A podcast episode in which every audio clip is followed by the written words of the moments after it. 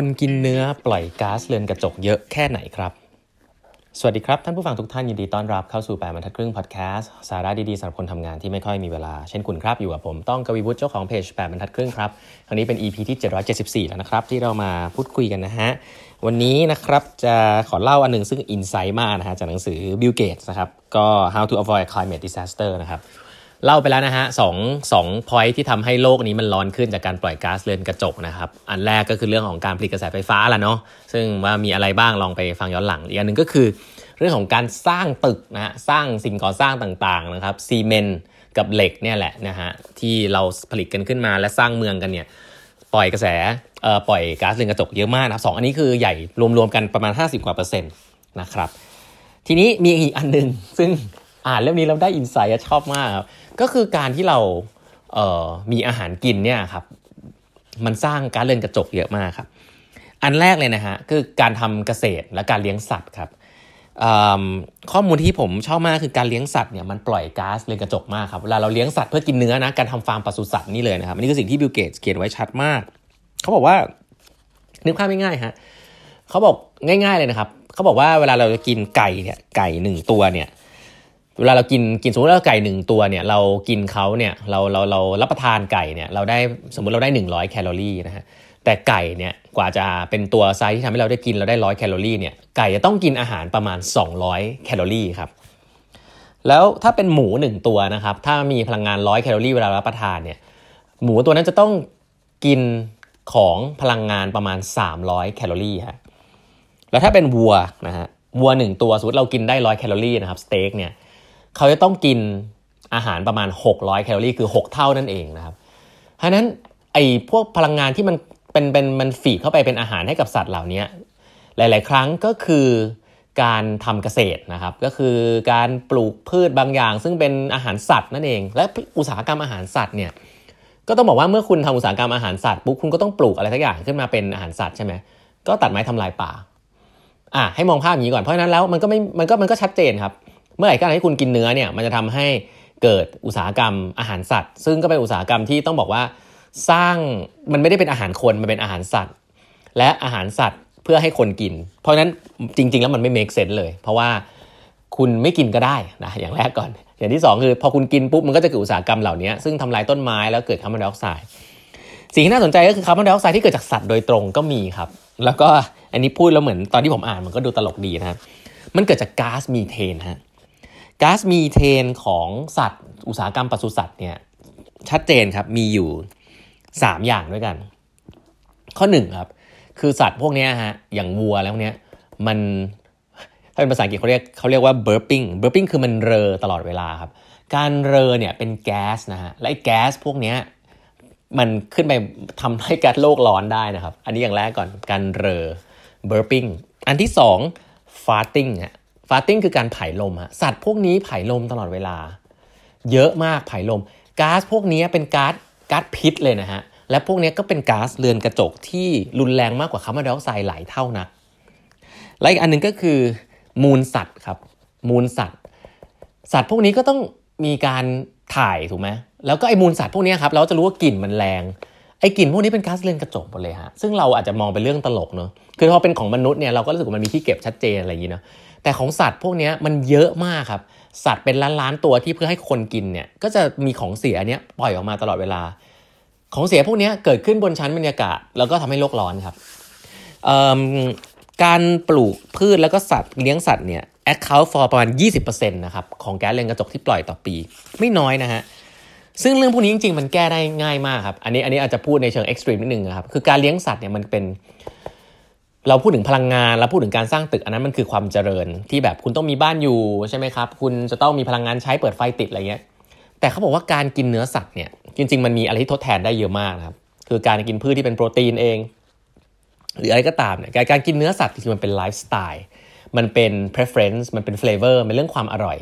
ซึ่งมันเป็น culture ครับ มันเป็น culture ที่เปลี่ยนยากมาก เป็น culture ที่โดนสร้างขึ้นมาจากอะไรสักอย่าง อาจจะอุตสาหกรรมอะไรสักอย่างทำให้เรารู้สึกว่าเราต้องกินเนื้อเพื่อที่จะมีโปรตีนอะไรแบบนี้ซึ่งไม่ได้ผิดนะครับ มันเป็นสิ่งที่ดี แต่แค่ว่าถ้ามันทำให้โลกร้อนจนโลกมันจะล่มสลายอยู่เนี่ย เอ๊มันมีทางเลือกอะไรบ้างนะ เราไม่กินเนื้อได้ไหมนะครับ นี่คือนี่คือสิ่งที่ผมคิดว่าเปลี่ยนวิธีคิดของผมเยอะพอสมควรนะครับในการอ่านเล่มหนังสือเล่มนี้ก็คือว่า การให้เรากินเนื้อเนี่ยเราสร้างคาร์บอนฟุตปรินเยอะมากนะครับ คาร์บอนฟุตปรินก็คือว่าเราเราเพิ่มก๊าซเรือนกระจกเท่าไหร่ วิธีแก้เนี่ยก็อาจจะเป็นการกิน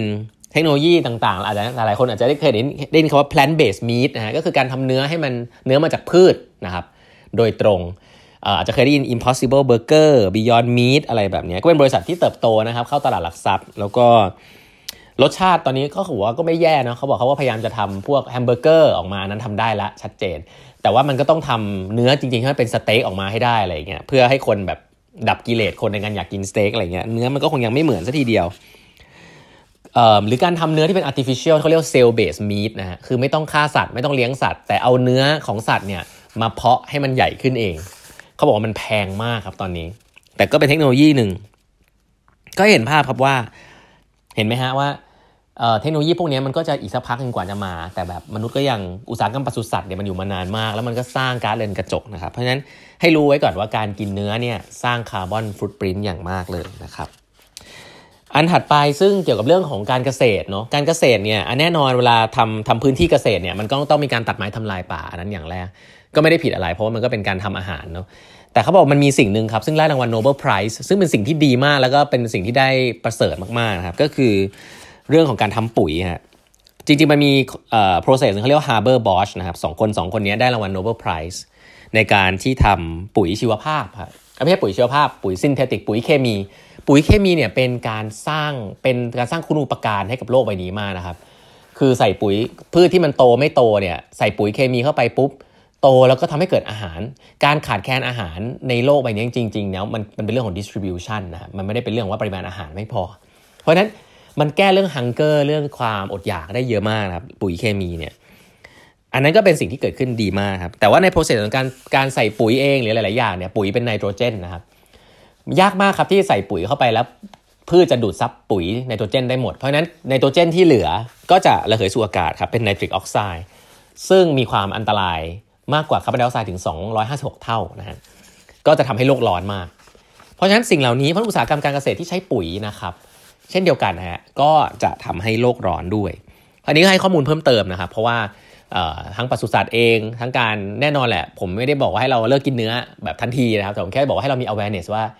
เเรื่องพวกนี้ก็ทำให้โลกร้อนนะครับ แล้วก็การการเกษตรการอะไรที่มันเยอะจนเกินไปโลกร้อน สิ่งที่เราทำได้มีหลาย ๆ อย่างนะครับเมื่อกี้ก็อย่างแรกก็คือไม่ไม่กินอาหารเหลือนะครับอาหารเหลือนี่จริงๆเป็นอะไรที่เออเขาบอกว่าที่ที่อเมริกาเนี่ยหนักอเมริกาเขาบอกมีฟู้ดเวสต์ประมาณ40%นะครับ คือแบบเสิร์ฟร้อยเหลือ 40อย่างเงี้ยโอ้อัน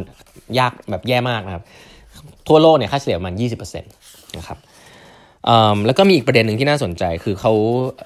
Bill Gates เนี่ยพูดถึงเรื่องการปลูกป่าครับเขาบอกว่า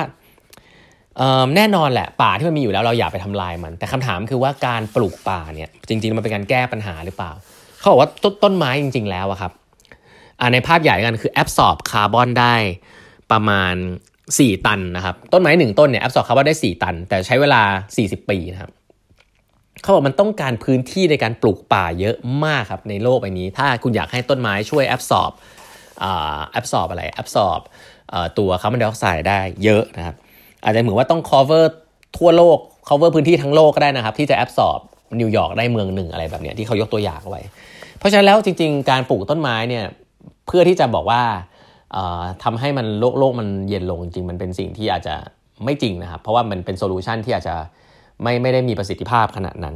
แล้วก็เป็นของน่าสนใจคือต้นไม้เนี่ยคิดว่าต้นไม้อยู่ได้นานแค่ไหนด้วย ต้นไม้เนี่ยเวลามันตายปุ๊บมันกลายเป็นซากเนี่ยมันปล่อยคาร์บอนทั้งหมดที่มันดูดมานะเพราะฉะนั้นมันก็ปล่อยคาร์บอนกลับสู่อากาศเหมือนกันถ้าต้นไม้มันตายไปอย่างนี้เป็นต้นเพราะฉะนั้นแล้วการดูแลรักษาต้นไม้เป็นสิ่งที่ดีครับ แต่การที่จะตะบี้ตะบันปลูกมันเนี่ย อาจจะไม่ใช่วิธีที่ effective ที่สุดนะครับเพราะนั้น